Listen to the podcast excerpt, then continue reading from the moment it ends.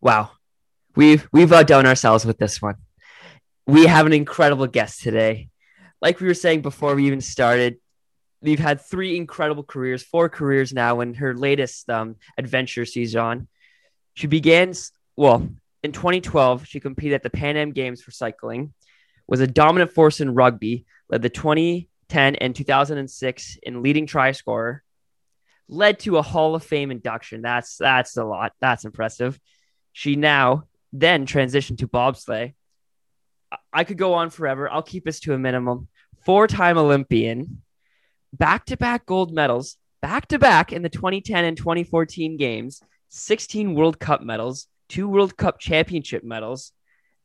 Probably my favorite thing the entire time is a record holder on almost every single track around the world. Thank you for coming. I we will get to this later on with you dominating the public speaking, coaching, and now authoring. But thank you for coming on, Heather Moyse. Awesome! It's so good to be here. Thanks for having me, you guys. So, like a lifetime in sport, but what I'm interested in is how has life been after sport? Obviously, Pyeongchang was the last time that you were in a bobsled, mm-hmm. um, and now three years since that. Like, how's how's life been since sport? First of all, I can't even believe it's already been three years. I think that I think time is just going by really fast. It's really crazy how quickly, like even after Pyeongchang, I was when they were asking me to go back to Pyeongchang at first, the first couple of times they asked me to go back, I said no, like I'm not interested. I love what I do now. I love my business. I love empowering other people. And then it was literally six months before the games when I finally was just, they kind of made it more about leadership and about um, helping the the next generation as opposed to just going back to win a medal and so it kind of fit with my business and what i do now. And yeah it's just been the the i guess it's kind of been transitioning for a number of years not just within these past few years because i really didn't expect to be going back to pyeongchang. I kind of had finished after sochi and then was kind of reeled back into it again for pyeongchang. So it's just been a little bit it, has been strange mostly because of covid obviously in the last in the last year. Um, but it's been a great transition. I mean some transitions can be really difficult and some can be a little more seamless than others. And this was kind of a natural transition because it had kind of evolved throughout my competition but it's been really really great. And that, that's something you talk about the transition and you've had some gaps in your career. You were in trinidad for three years and then you took as you said, three or three and a half years off after Sochi. So has this felt uh, differently than the other times that you've had time off or stepped away? Yeah, well, I mean, it feels a little more permanent. Um, I mean, it's it's weird because I didn't actually start training or taking sports seriously, like and even lifting weights until I was 27, until I started bobsledding, which is which is I, it's kind of weird to look back and realize that 13 years of my life went by, you know, going in and out of of of different World Cup circuits and, and seasons. And so it's yeah, it's it just feels a little more like, okay, now this is this is it.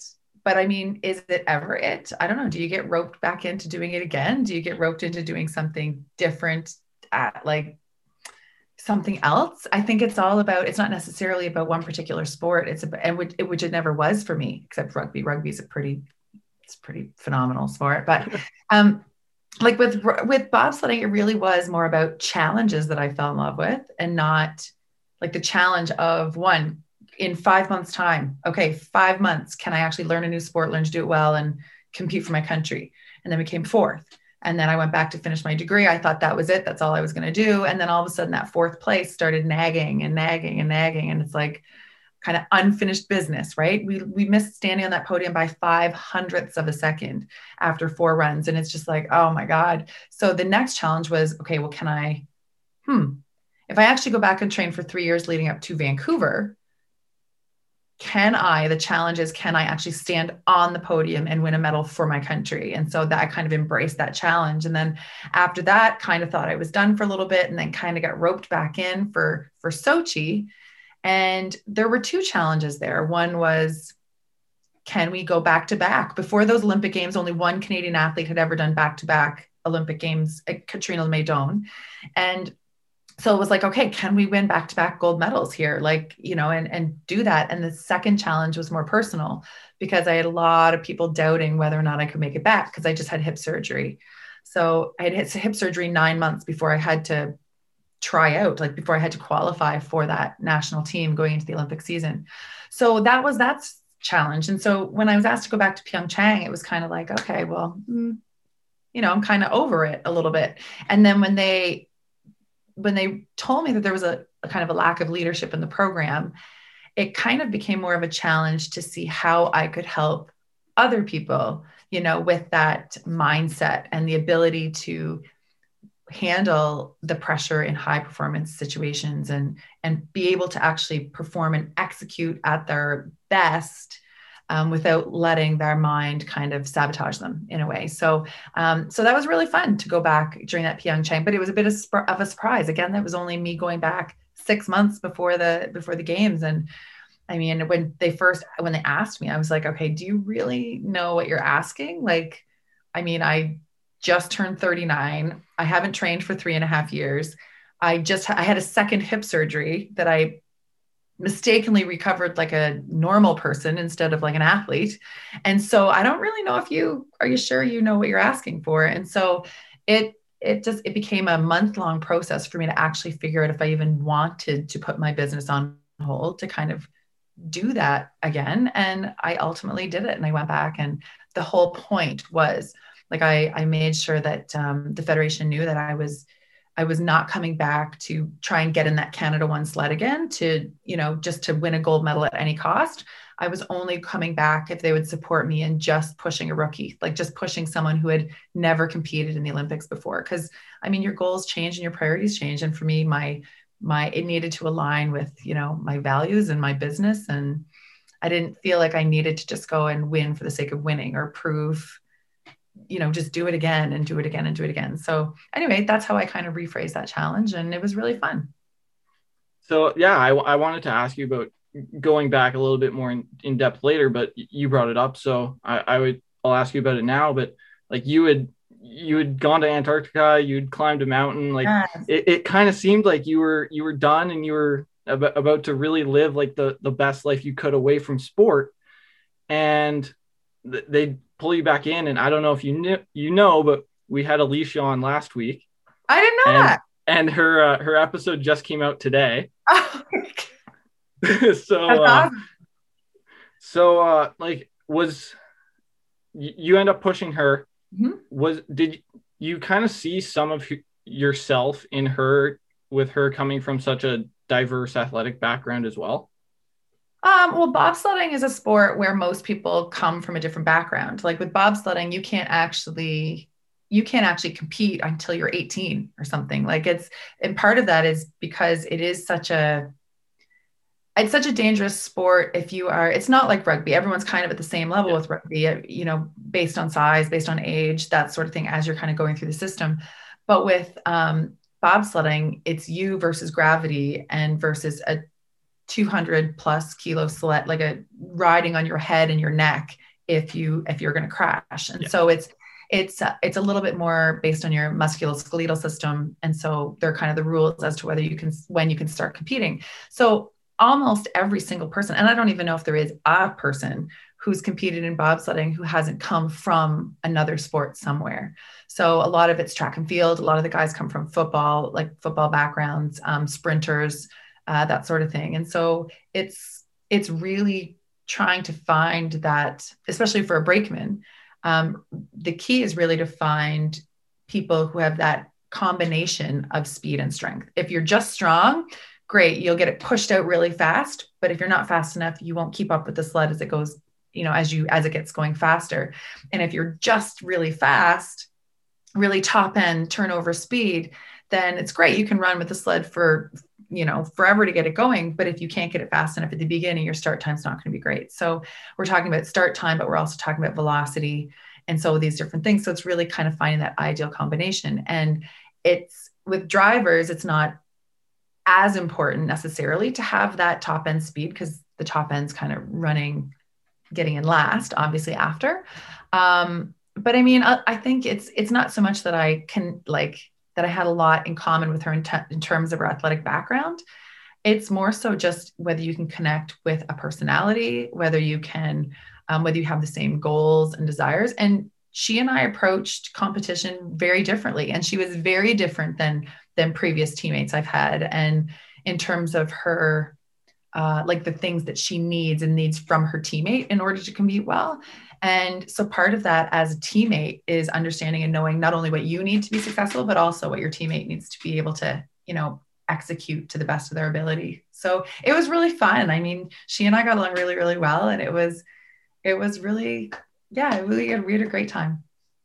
Yeah, no, I've, I've watched a, a number of, of interviews with the two of you featured after, after knowing that we were going to have both of you guys on back to back. And I mean, it, it seems like you guys were just kind of almost like two peas in a pod. Like it, it seemed like you guys were just out there enjoying yourselves, which is honestly all you can ask for, really. We were, we really, we, we really were. And we had a blast. And part of that was she needed to have fun in order to do well.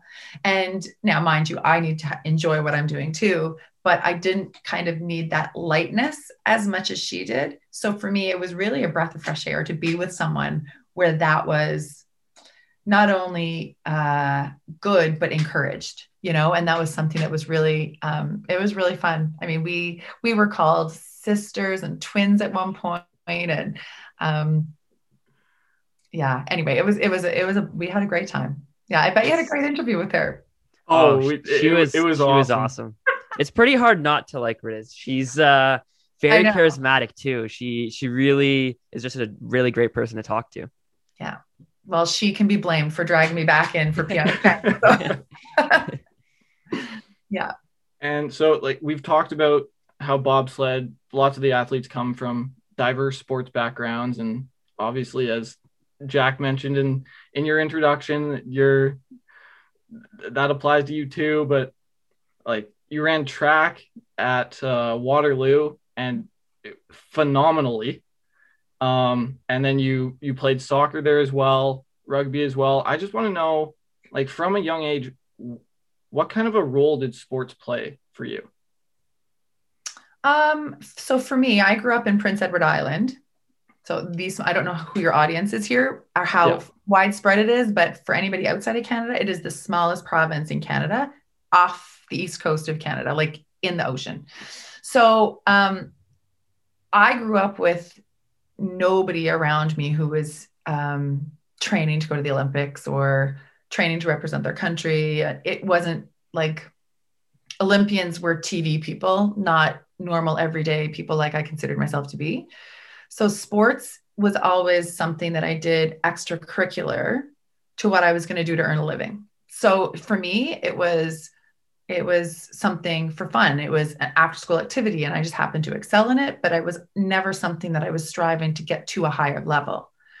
Like I think I always kind of knew I was good enough to to play at university level and i didn't think like that's where my sister was going to be playing and like i just i never really thought anything about didn't really know anything about national teams i didn't even know we had a national women's rugby team until i was told i was long listed for the team and I was like, what do you mean? What does that mean? Long listed for what team?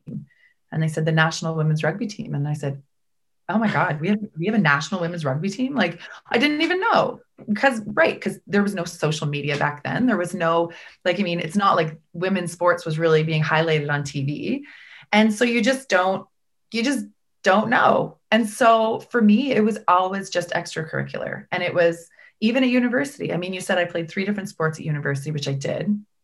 But even then, I'm at a level that most people would consider to be, you know, right up there for competition. But we'd be, I always competed really hard to the best of my ability. But when it came to training, I I probably wasn't a coach's dream. Um, I, I think they just saw so much potential um, with my athleticism that that it was just more frustrating at the fact that I wasn't going probably as hard as I could, and none of them, I don't think, none of my coaches knew that I was. They would, I would do whatever I needed to do during practice, like with the rest of the team, and going through plays and learning, you know, new maneuvers or new whatever. Um, but then they kind of give you the training, like here's your lifting program, right? Your weightlifting program. And I had never lifted weights before. and I grew up really muscular and like naturally muscular in a time when CrossFit was not a thing, being muscular was not a thing for women. And so I, instead of celebrating that natural, um, I guess, advantage or gift or whatever, I, in some ways, resented it. I was self conscious about it. I, you know, wanted no part of going to a gym because you know back then you think gym is just going to make you blow like blow up and i'm going to look like the even the guys who worked out at the gym back then were what you know like the meathead guys like not yeah. really even there was nothing about just general society fitness that it was trendy. So i mean i was in no way going to do that. And so i would just say thank you take the program and just dropped it in the garbage bin when i got back. You know it wasn't even recycling back then like so i mean it's just like I just, they didn't know. If they were to look at me and my physique, they would just assume I was lifting weights. So there was like, I got away with it, which is terrible to say. I mean, even looking back hindsight now, but I always kind of justified it in my brain. I tried to say that it wasn't vanity and that I wasn't self conscious about my muscles. And I tried to kind of, you know, make it more about well, I don't want to do that. Once I start lifting weights, it becomes a job. I just want to do this for fun and I'm only want to play because I love it. And, you know, it's just something I'm doing to relieve stress. I don't need the added pressure and the added time spent in the gym and all of that stuff while I'm balancing, you know, going to university. And anyway, I probably tried to justify it a number of different ways in my brain, but that's pretty much what happened. Like I just, I just didn't lift weights until I was faced with the Olympics that were five months later, and it was more of a challenge. And my sister called me out and said, just do it already, because you're not going to want to just miss out on qualifying for the Olympics because you didn't lift weights, because you were too vain to lift weights, or you were too worried about what that would be. So she kind of put things in perspective. And yeah, it was it, like that. I don't even know if I answered your question. I don't even know what your question was. Honestly like as an athlete though i think i i'm kind of the same way. I i don't think i've ever taken a team program and actually gone through it. I kind of just take it and i'm like throw it in the garbage and i kind of do my own thing. And with with rugby i mean you were a, a fullback and a winger and it's it's kind of a position where there's there's not a ton of of weightlifting that has to be done especially with just the natural speed that you had well, after I started lifting weights with bobsledding, um, probably got did, a little bit it, faster. It did make tackling some of the people who are breaking through the line a little bit easier. So it's like lifting though now has spread across everything. Like, oh yeah. It, so it makes everything a little bit easier, even a little bit faster because you're you can run, you can break a tackle better if if they can catch you. Um, it if they can do that, you can break that tackle a little bit better, right? You've got more force and more and more power to run through someone who's just trying to grab onto a jersey, you know, and and and so it absolutely uh, is beneficial for you know breaking breaking the line and hitting that gap, or or if you have to tackle someone where you know they might have broken through the line or come around the outside. So definitely, weightlifting definitely has part of it but back then, I mean, I was playing at the university, at the university level. For me, I mean, it was really just reliant on speed and running around people and then, you know, speed to catch someone and and and tackle them. And it's a university, it didn't necessarily matter. But when I got to the international level, um, like from my first tournament to my like later ones when after I'd been lifting weights, I mean, it does, it definitely makes a difference. So, so yeah, yeah. And I'm interested. So you, you went back and forth in your career from bobsled to, to rugby constantly. Yeah. What was the, like the training adjustment from those two sports? Cause obviously bobsled is, is predominantly strength, power, um, like a, a little bit of speed when you're when you're coming out, but like rugby is a lot of cardio. Yeah. So I would say that the transition is a lot easier from rugby to bobsledding. Um, that's more of requires crazy technical training and a little more of your um, top turnover, like your top speed and turnover. Um, but from bobsledding to rugby is torture. It is for someone who does not have endurance whatsoever, like a definition of fast twitch sprinter. Um, like when someone says, Have you ever run long distance? I would say, Yes, I did 400 meters. Like that is long distance for me. And um, like, no joke. Someone's like, Well, don't you, are you just going to go for a run for a, you know, for recovery? And I'm like, For recovery? No, that is a bath, a recover, like, right? Am I right? Like, that's for Oh, me A hundred percent. Yeah. jogging is just like jogging is torture. Like if I go for like I literally went for a run this week twice, three times three times in a week and a half. The the first the, these are the first times I've been running since like September maybe. And and when I say first time running, it's really the first time I've done anything. I have stretched a few times, a few handful of times in that in over the winter, but barely.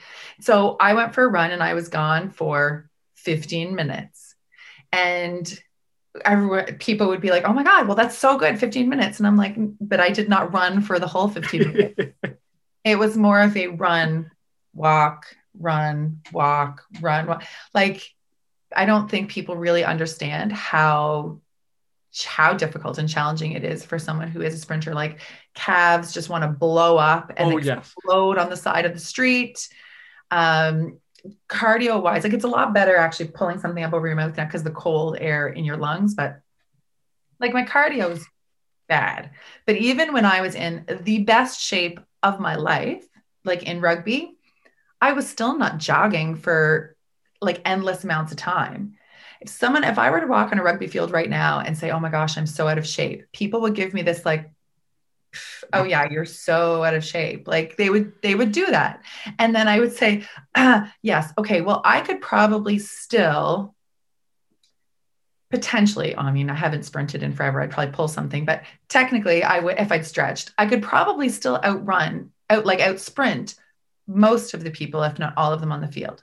However, my recovery time would be days as opposed to seconds. It would be like I- would be not walking probably for multiple days. I'd need an adjustment. I'd need 10 Epsom salt baths like to kind of recover from that. If I'm and then partway through the season, it would literally be like, okay, okay, okay, we did that run. Just give me, give me a couple minutes and I can do it again.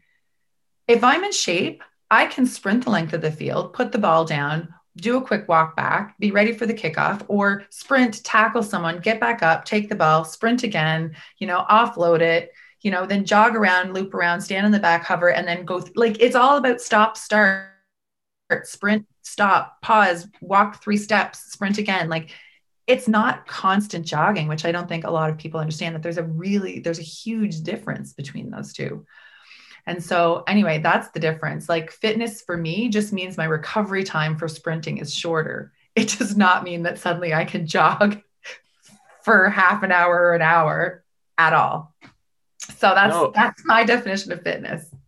Yeah, and I I've got pretty much the same one. I mean, I I grew up playing playing soccer my whole life, and I played uh, like six years of rugby, and like I I go for runs now because I'm like, well, I may as well like do something and try and I get my feel like you cardio got up. do something. Yeah, and I'll go I'll go and try and run like four or five k, and I get back, I'm like. That felt like I was dying. Like, how did I used to do this? But then it's, I have to factor in. It's like, well, there's lots of stops and starts, and there's a lot of recovery time in there, and it's not just all running, but it takes a little while to get that through your head. And it's like, I'm not out of shape. It's just I've never I actually had am to. currently. I can say confidently say that I am. But yeah, I know what you mean. It's it's different. It's a whole different like energy system, basically. I, I have to say, I'm totally different between you two. I never sprinted or ran or ran short distance. I was endurance. So like, I'm trying to think. Well, I mean, sometimes it hurts, but like not to the point that you two are describing it. So it's just No. 5K for me. It's, it's yeah, like and people don't understand. They're like, Heather, it's just a job. Like it's just a run. And I'm like, okay, okay. So undergrad, I am sure that I had teammates who just thought that I was the laziest and most irresponsible teammate ever off the like because I would show up like I mean I probably got the reputation of being late all the time but it was intentional it was like I showed up on time but not quite time enough to get my ankles taped in time to join them on their full freaking warm up jog because and so, Jack, you probably hated teammates like that who kind of snuffed off on the warm up. To me, it was not a warm up. Like that was going to put me out for, like, I would need to recover from that warm up run in order to actually practice with the team. It was horrific. And I felt awful. I felt guilty. I felt like, but nobody really got it. Nobody else on the team was built like I was. And it was just like, and couldn't understand how torturous it was. Like I would, in high school, you jog those two mandatory laps of the field before stretching, and I would stop the jog and I couldn't stand up straight because my calves had shortened so much that I'm literally walking around like tr- like unable to stretch my calves, unable to even stand up straight because my calves are so tight. I'm like limping around like I just got hit with a bullet or something. Like it was it was nuts but it's just totally different systems. And I know people who have never like are completely out of shape, but they can still go for a jog. And I'm like, no, no, can't do it. Can't do it. It's not in my system. I don't know. It's crazy, crazy. I like that you bring that up because I I did the same thing. I ran track last year and I the warm up, I'd do whatever I could to delay my start time and like oh, hop in for like yeah, hop in for like the last lap. They're like, oh yeah, three or four like 75% laps. I'm like, excuse yeah. me? Yeah, exactly. When I, track, when I did track cycling for that winter, I just did it for one winter basically to to help rehab an ankle injury. And and I went there and they said, okay, well, so it's in the velodrome. And they're like, okay, so we usually warm up with about 60 laps. And I'm like, what? Like,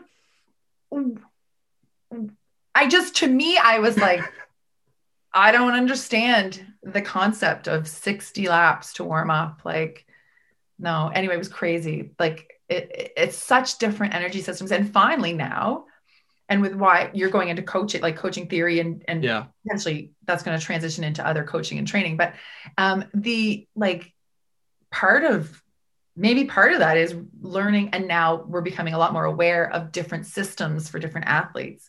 And I really hope that I'm, and I know that a lot of the really good coaches can kind of recognize the different systems and that falls all the way down to the simple warm up like what what people actually need to to warm up like my trainer um in toronto uh you know matt nichol matt nichol yeah yep yeah so so matt was my trainer for for years god he's one of the one of the best people on the planet in terms of human beings, just in case you guys need anyone to emulate.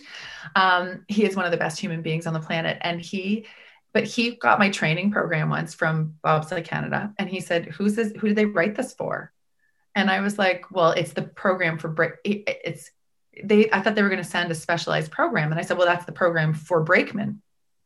And he's like, Okay, this was not written for you. First of all, there's like a, a three week cardio fat burning session like have they met you like i don't i don't understand and then it's like a um and then it goes into all these different things and he just was just like okay well i i know what they want for theirs but that's we're not going to do that i'll find something like there's another one that's a little bit better and a little more multi-joint and then he knew that i never did powerlifting and then he wouldn't even teach me how to do powerlifting unless i was going to the olympics for powerlifting so he had other exercises specifically for that stuff and he's just I mean, he's brilliant, but he literally, it's kind of the first time that I was ever, I guess, treated like an individual, like for my system and my body type and my energy systems. And, and he just said, like, most most olympic athletes and most of the ones on the team would train for six days a week and have a recovery day right and some of those days would be double training days and whatever yeah. and and so i trained five days a week never two days off in a row. Like I always had Thursdays and Sundays off. And two days were double. Tra- so I did seven training sessions over five days, but I had two days of recovery. And when I mean recovery, I do not mean a jog or a bike ride or a anything. My recovery was recovery. Like I might have had to go for a massage or a treatment or something, but recovery. And part of that was he just said your your nerve you're a nerve like your nervous system is so heightened and that is like what makes you such a phenomenal fast twitch athlete and he said but it's your it's more your nervous system that needs to recover than your than your muscles. Like your muscles can manage a lot but your muscles can just get stronger but we don't want them to get stronger and slower. And we right. don't want you know all of that stuff. And he says so your nervous system is what's going to keep the firing as quickly as you need to. So yeah it's crazy to be able to be treated that way. Yeah i mean when it comes down to it i think a lot of training is just it's very similar to school and everybody has a has a different way of learning and at training everybody needs needs different things and to ask a team to have success based on one one training reg, regimen that's made for the entire team just is, isn't realistic. It might benefit a few, but it's it's not going to benefit everyone. It's true. That also goes with um like mindset and mental prep. So you can have like you know the teams where you've got like the raw raw big huge pep talk like the this is it this is the big game yeah. this is the only one that counts like this is it this is what it's all come down to well someone is literally going to be like freaking out in their boots yeah. and going to go out and make the wrong choices, choices they never would have made before, but choices that in the moment they like all of a sudden panicked because this is the big game. Well, no, if you tried treated it like every single game that helped you get to that point, obviously you were successful in getting to that point somehow. So if you just treated it like any other game and stopped treating it like the big game, some people need that hype up and some people crumble with that hype up. So it's literally a, like it's it like i think that in the younger younger years like even in high school junior high some coaches need to teach their athletes how to figure out what they need and be able to do that kind of to themselves yeah i wanted to transition to um 2006 and 2006 might be the most ridiculously crazy year that i in your life that i've seen of an athlete and i just want to bring point this out first. So there was two times that you competed in an Olympics, and then uh, like four months later went to a Rugby World Cup and didn't just compete, but you led the entire tournament in scoring. And 2006, you have bobsledding and the Rugby World Cup and a master's degree going on. So mm. I want to know like what was that year like yeah i was going to say that was the same as 2010 but then the master's degree was not happening in 2010 um what was that like that was uh yeah well my master's degree got put on a one year like i had to apply for a one year leave yeah. of absence so i mean technically i wasn't having to study while i was on tour for bobsledding that year um, I mean, now things weren't virtual. I've got to put this, I'm, I'm making myself sound archaic, by the way.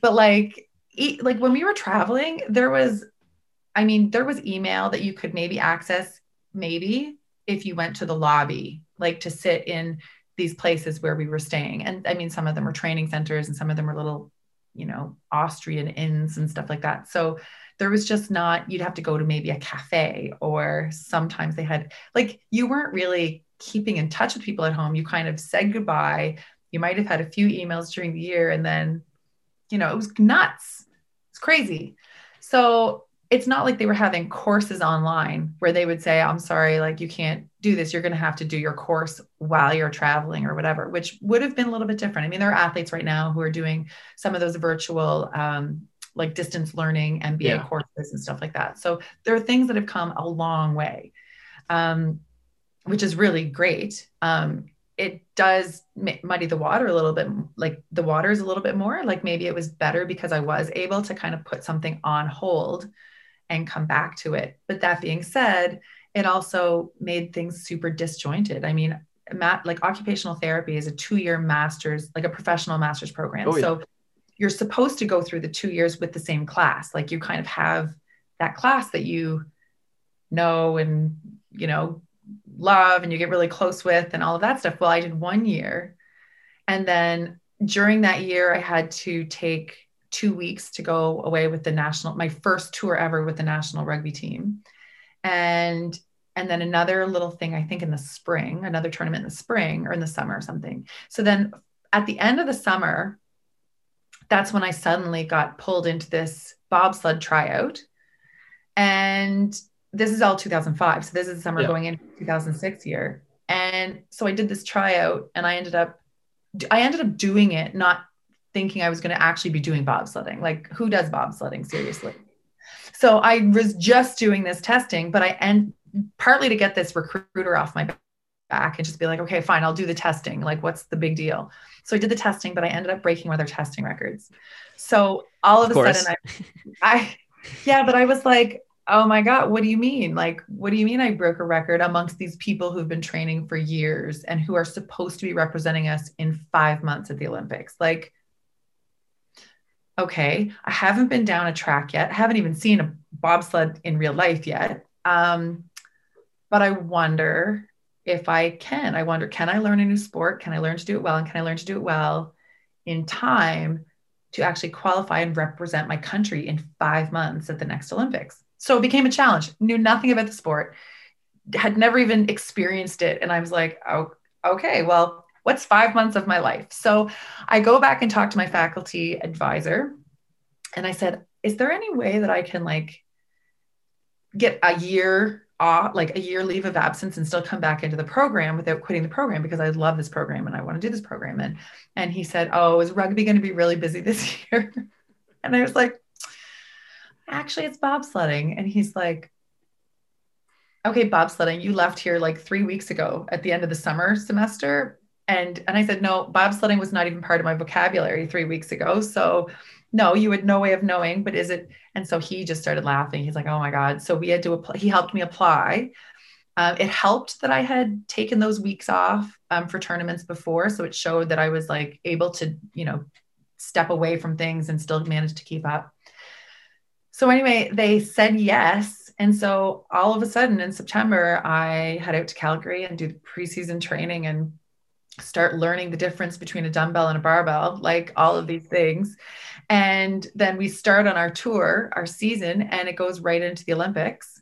And then as soon as that was done, I was supposed to, I had to get permission also, not really permission, but I had to talk to the national rugby coaches about this bobsledding thing that came out of nowhere because I said, well, if I make the team, then I'll miss the the fall camp. And they said, okay, well then there's the spring camp. And I said, well, I 100% will be at that spring camp unless I'm competing in the Olympics. And so at the time, I don't know the coaches whether they thought that I would go to the Olympics or not, but they were just like, okay, deal. If you go to the Olympics, we'll be okay with that. Like, so I was like, okay, all right, well, here we go. So I missed both of those tours. And then after the season was done, that's when most bobsledders will take two months off and do nothing until they start their training again, their uh, dryland training. And so for me, I think I took a week.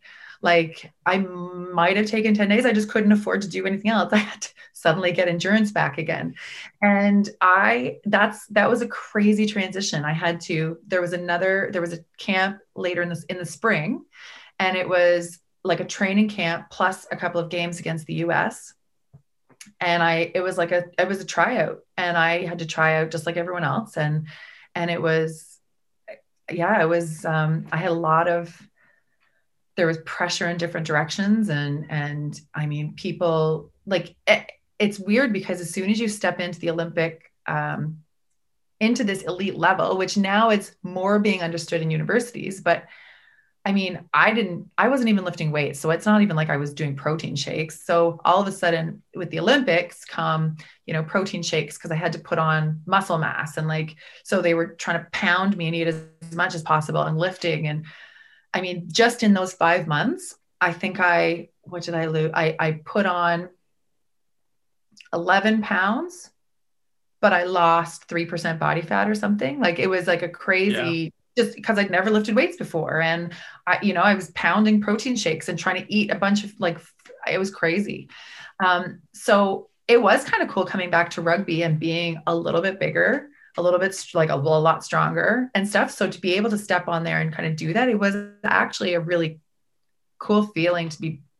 It's when you feel strong enough to hold your own and come back in there. Anyway, that was really cool feeling. But you're right, that flip over, that cardio part was really brutal. Um, and I had to prove myself at that camp. And I mean, there were there were some doubters for sure. There were also some people who like on the team who didn't think that I should be there. I'm sure like part of them, I think want a lot of the girls were super happy that I was there, like most of the team.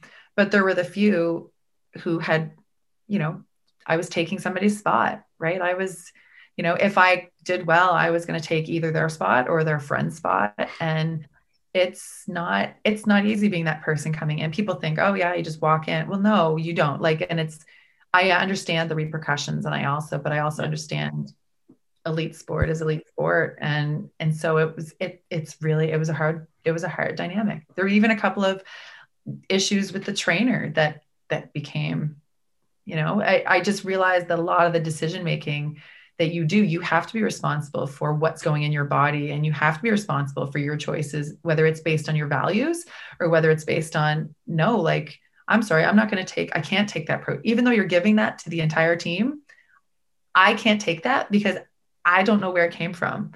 No, it's not that I don't trust you. No, no, no. Your ego should be fine. I, I don't mean to like crack your ego. I just, I am okay with not taking that pre-game, whatever it is you're serving. And it's probably a hundred percent fine. But I'm just saying that I am okay with not making the team if I don't perform with or with it, like without taking that step. So if you need to cut me from the team because I don't perform, and if that not lack of performance is because I chose to not take something or to take whatever, then I'm okay with that. And so it was, it became this like, yeah, until until that afternoon, and I scored twice against the states, and then he it is fine. But um, I mean, it's just like that you just you all of a sudden there were all these pressures that I'd never had before that I didn't have to think about before and for me it's that that was after more after Vancouver because I said if anyone que- if I give anyone any reason to question like that I was not a hundred percent clean when I ran when I won those medals why would I ever jeopardize that? Like I could I will like to me I'm like I will never have a like if it means never having a protein shake well which i never did ever from booster juice because you don't know you don't know. That stuff has not been tested. You don't know where that's coming from. For me it's like strawberry and banana please. No no protein. Like you just you realize the repercussions of that. But anyway going back to that year yes it was crazy. And as soon as the rugby was done the rugby world cup was in the like august september and then that was really it was a fun tournament. It was a really fun tournament. And then that was done. And then i'm right into my master's degree but not until like the third week or fourth week of september. So i'm now coming into a class who's in the second year of a program they've already had a full year together. They all know i don't know one single person in this class. And not only is it is it their second year but it's already almost a month into that year so people already kind of have their you know their pockets and their people and their whatever and you're coming in and and you're you're no longer just an anonymous girl who's coming in three weeks late. You're olympian world rug like rugby per like it's it's a weird it's a it's always a weird situation but that year was pretty intense pretty intense with the catch ups and the yeah. If you have teachers who are willing to accommodate and are excited for you then it's it's it's good, but it doesn't make things less difficult. Yeah. And so you had talked about needing Rugby Canada's permission to go on bobsled. And I wanted to ask I can't imagine that bobsled Canada was too over the moon about you still playing rugby, especially with the rate at which people get hurt playing rugby. And then there was two two times that you did get hurt playing rugby. So which then led to your your short cycling, short but successful cycling career.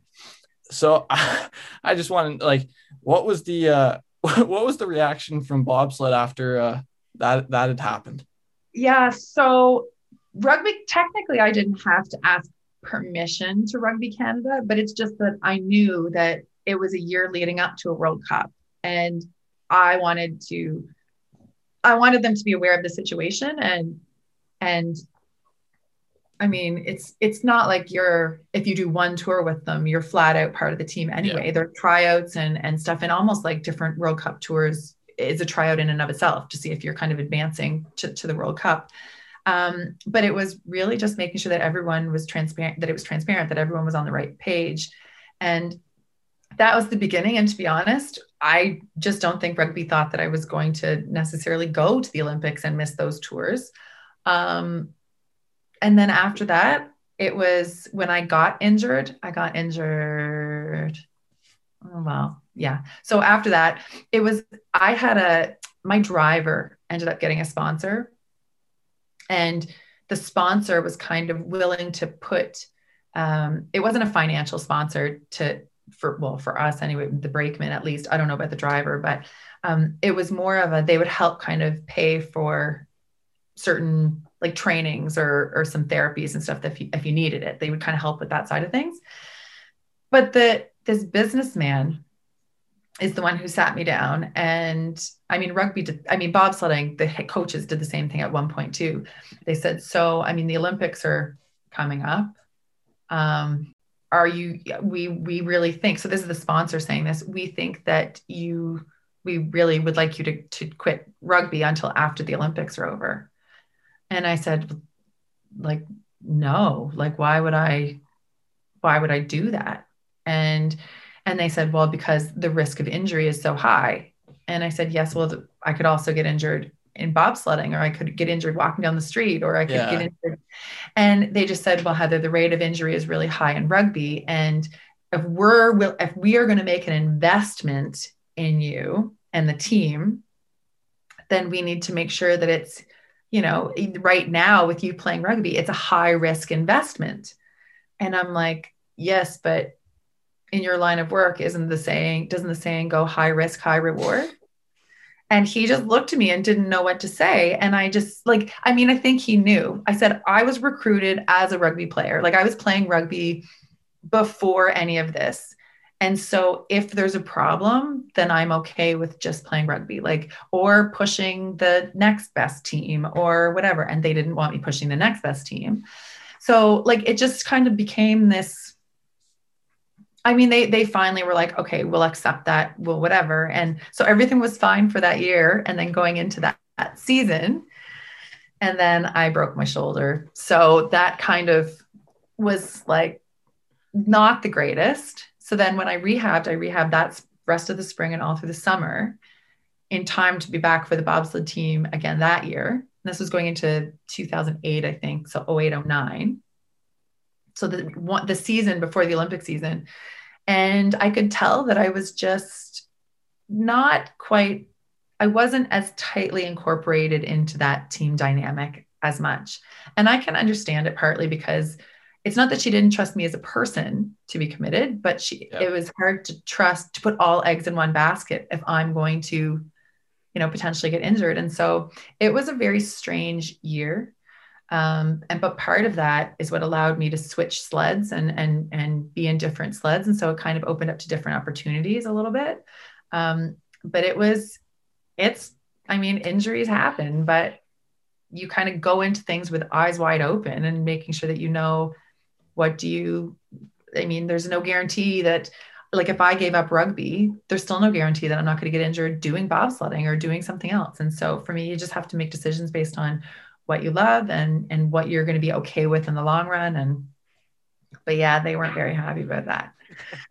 Yeah it's the same thing. The coaches the coaches said that they wanted me to move to calgary. And i just said why do i have to move to calgary? He said well if you're serious about you know winning at the olympic games in vancouver you'll move to calgary I said, Oh my God, I thought if I wanted to win the Olympics, I just had to train my ass off. Like I didn't know geography. Oh my God, if you'd only told me geography had everything to do with it, I would have, like, let's just tell everyone. Right. And he just started laughing and he's just like, Seriously, Heather. And I go, No, seriously, I don't need to move to a place that is so, um, I don't need to forget that there are things that are more important than sports. Like I want to be reminded on a daily basis that it's still a sport and that it is just something that I do. It doesn't define me necessarily. It's not my total identity, and that there are things that are in this world that are really more important than sport. So it was kind of a, uh, I don't know. I'm a redhead too, stubborn. So maybe it was just, maybe it was just my way of like, I don't know.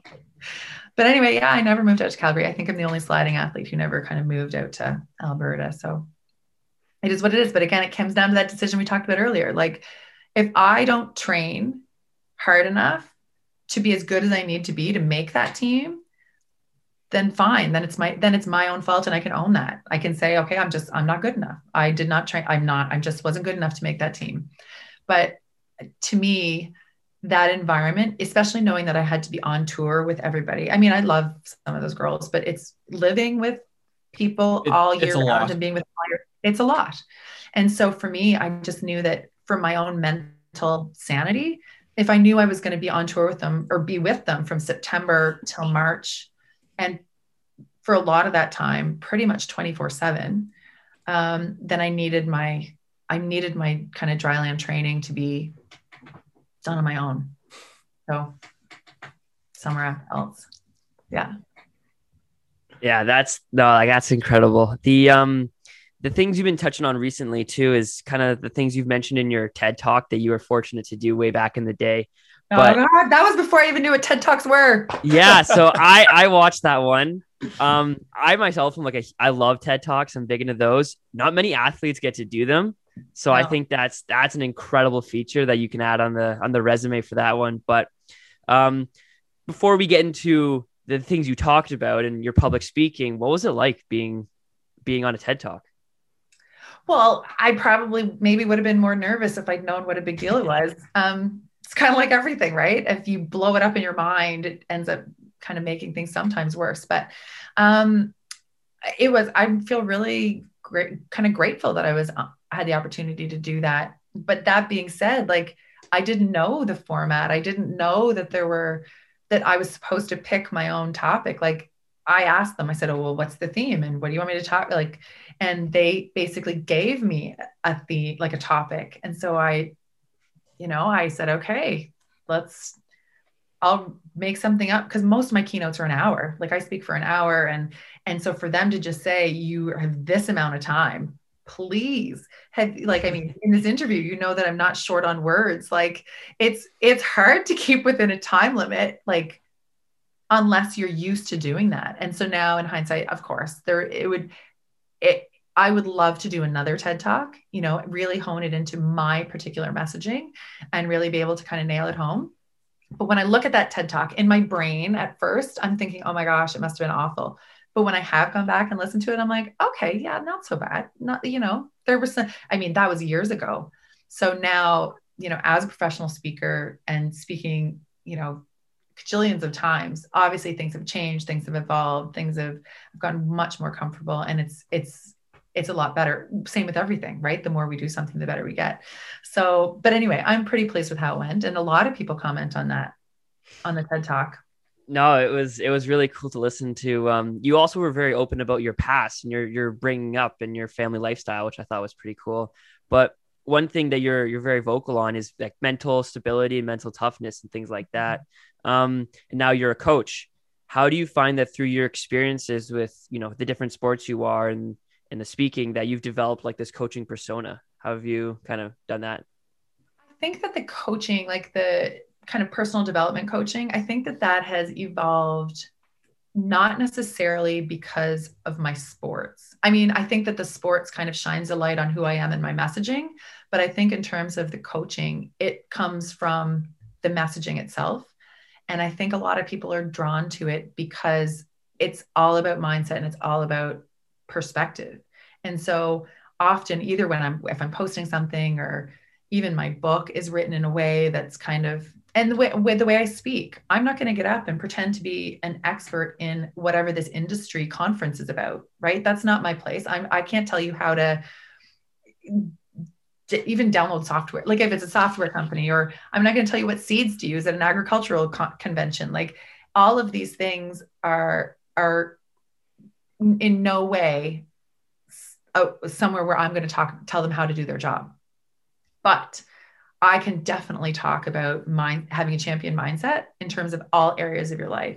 And most of that comes down to perspective, perseverance, courage, and creativity to think outside the box. And the importance of thinking outside the box, a lot of people think in terms of like being an entrepreneur and starting your business and you know thinking outside the box in that way. I talk about thinking outside the box in terms of overcoming the obstacles or challenges that we perceive to be standing in our way to achieving the things that we want. And so part of that is like redefining what our goals are or redefining how we can go about achieving those goals.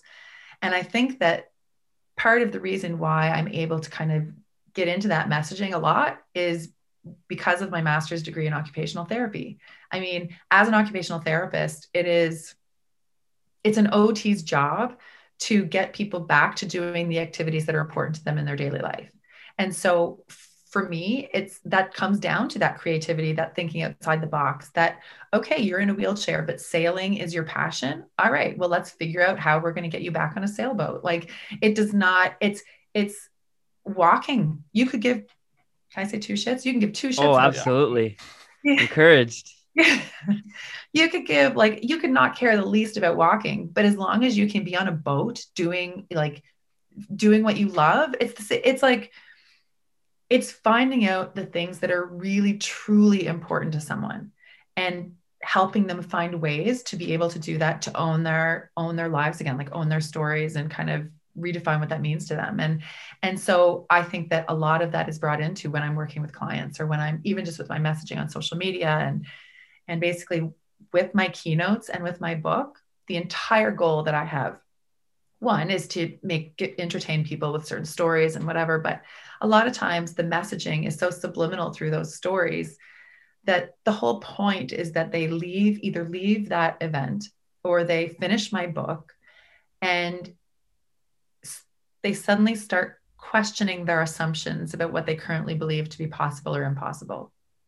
And they might start challenging their fears that might be st- like these underlying fears that they might be able to recognize that might be standing in their way and start i don't know like also challenging their self-limiting beliefs like the stories that they've told themselves for so long.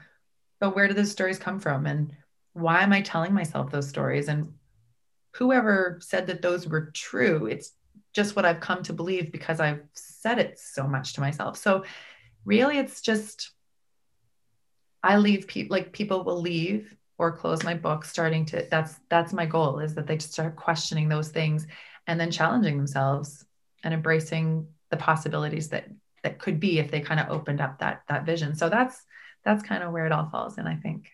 Yeah, no, I think that's incredible. It's like because I've I've worked with kids before, so sometimes you know just they limit themselves and then you can see mm-hmm. that and then that's what's holding them back from achieving their level of greatness. So i want to create like a scenario for you before we jump to the personal segment. Right. um so you have a young developing athlete right? As, doesn't matter the sport whatever you want.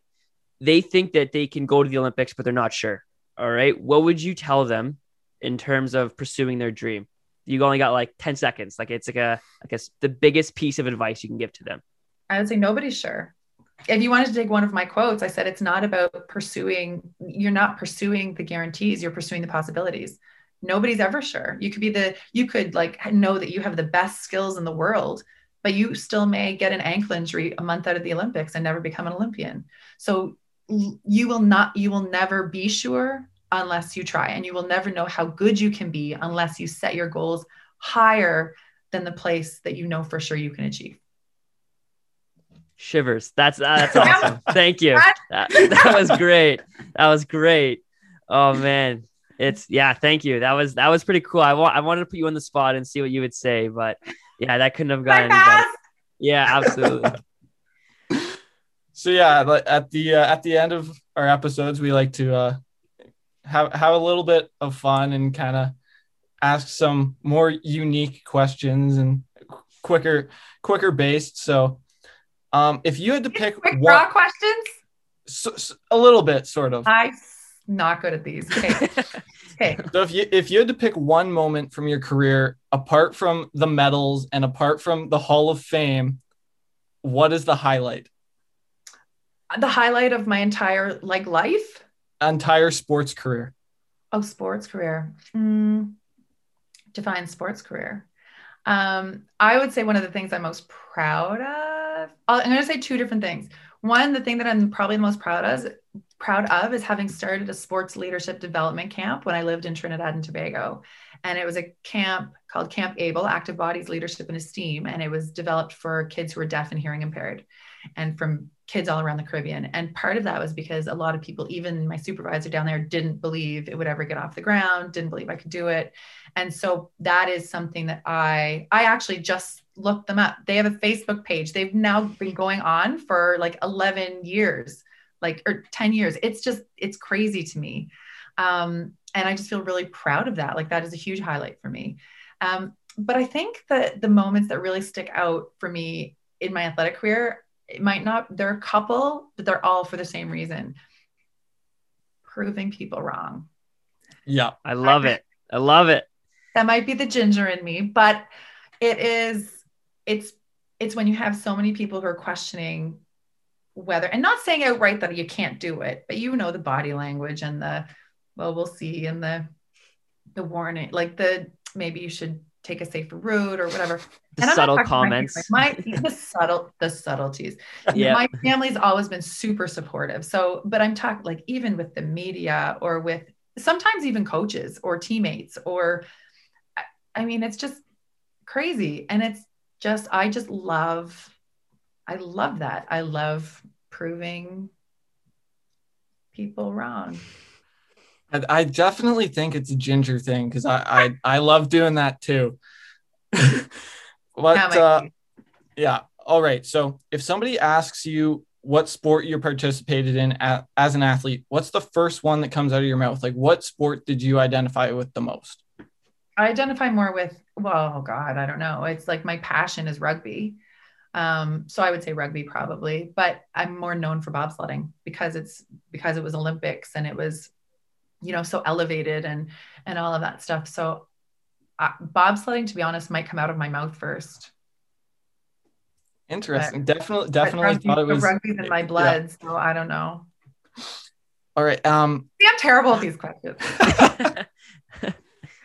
has anyone contacted you about making a movie about your life yet oh my gosh um yes and no no meaning nobody official Yes, uh, meaning um, I did. I did. I've done a couple of events. Well, it hasn't been for years, but I don't know if you know Jes Macallan. She's an actress, um, and she was in Mistresses, and she's in. Um, anyway, she's in, she's been in a bunch of stuff. Um, but she, um, I was actually mistaken for her once, which is crazy. We we do not look. We don't look alike, but we could look alike if that makes any sense. Like in certain pictures of someone's like, okay, yeah, I could see maybe sisters, like whatever. But we were after an event and we were at this, we were at a bar eh, sitting kind of in a cornered roped off couch area. And I went over to the bar to get some drinks. And uh, these two girls were just like giddy, giggling and stuff. And they said, um, oh my god you look so much like our favorite actress ever. You look oh my god you're just oh my god you just it's crazy how much you look like her. And i said who? And they're like jes macallan she's in and i said jes macallan like that jes macallan and they were like and i literally had to apologize to jes forever. I was like i didn't they went nuts. And that's the I, like they were like i i had to kind of apologize because they were a bit intrusive in the, our in the corner. Um, but anyway, that was crazy. That being said, Jes said that she goes, she commented about making a movie, making, she goes, I would play you. And I'm like, well, that would be great because at least we kind of look alike. But she said, I would love to do a story about your life and play you. But I mean, this is, we weren't drinking when she said this.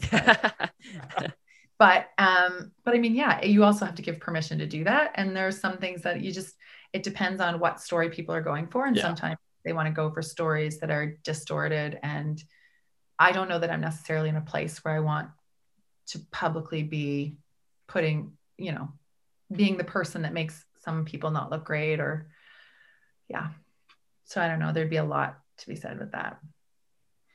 All right. And i know before we wrap it up jack has a has a few he wants to throw your way? Uh, of uh, intensity, they're not as intense as the last three, but they're they're fun. Um, if you could speak at any forum, what would it be? Uh, I have not thought about that. Like university, another TED talk, or like um, a, like a graduating class speech. Uh, well, I've done, I've done though. I've, do, I've done the graduating speech. Um, I've done, I do, I like talking to graduating athletes or uh, graduating students or students coming into university. But I also like, I'd like to be on stage with like Rachel Hollis or um, like one that reaches more people that, that's more public as opposed to just one university or one company or one, you know, something like that. Maybe another TED talk. I don't know. To me, I think every this is not how you wanted me to answer this question. oh my God. Not exactly, but I mean, it is still good. I just like it. Yeah, not short answers here. Um, yeah, I just think the bigger the platforms, the better um, to reach more people. Would you so, say like like an opening of a games? I think that would be pretty uh pretty interesting. Opening of the games, well, I guess so. Except I taught my keynotes are usually an hour, so nobody's going to sit around for an hour when they've got you know games to play. So maybe a little bit different. The uh, the last question I got for you is: so you can have a dinner with two other people, no matter what time or era, they could be alive or dead. Who would it be? Wyatt and Jack. Wow! Wow! How's that? All right, that, I'll take it. That's I'll the best it. answer to a question we've ever had. Yeah. And that was a quick answer. I thought I would gift you with a quick answer. Perfect. All right. Well, Heather, thank you so much for uh, taking the time to to have a chat with us. You're welcome. Thanks for having me. This is really great, you guys.